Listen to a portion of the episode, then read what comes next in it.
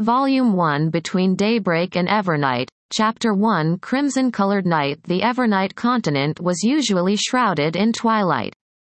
This was especially true during the dark season when the upper continents O. B.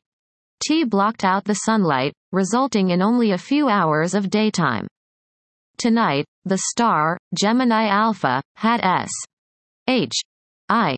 plus efted to a low orbit. It was a night where the seldomly seen moon was visible. An enormous, round moon filled nearly half the sky, seemingly ready to crash down at any moment. Even ordinary people without powers could clearly see the enormous basins and imposing mountain ranges on the moon's surface.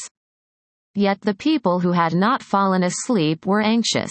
The moon was actually scarlet, and the moonlight, which cascaded down onto the ground like chiffon, spread across the uneven and rugged land like a living animal. Stretches of dark silhouettes were saturated a rich red, causing them to resemble numerous colossal scars and wounds.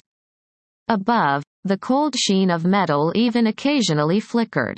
The howling of wolves and roaring of unknown beasts occasionally traveled over from afar, echoing back and forth filling the area with an air of savagery. In the legends of the Evernight continent, the crimson moon was considered an ill omen. Furthermore, it was a very rare occurrence, but whenever it appeared, suffering and chaos would soon follow. Whenever the moon became thoroughly saturated with the color of blood, the great monarchs of the dark world would open the doors to calamity, unleash H. I. plus NG violence and disaster onto the land below. These legends were not without basis. Under the blood-colored moonlight, all living creatures would indeed involuntarily become even more violent, bloodthirsty, and p.r.o.ne to fighting. Under the scarlet curtain of the night, a small black dot suddenly appeared in the horizon. It slowly moved horizontally across the sky, growing in size with each paw. S sing moment as it flew ever so closer. Surprisingly, it was actually a floating airs. H. I.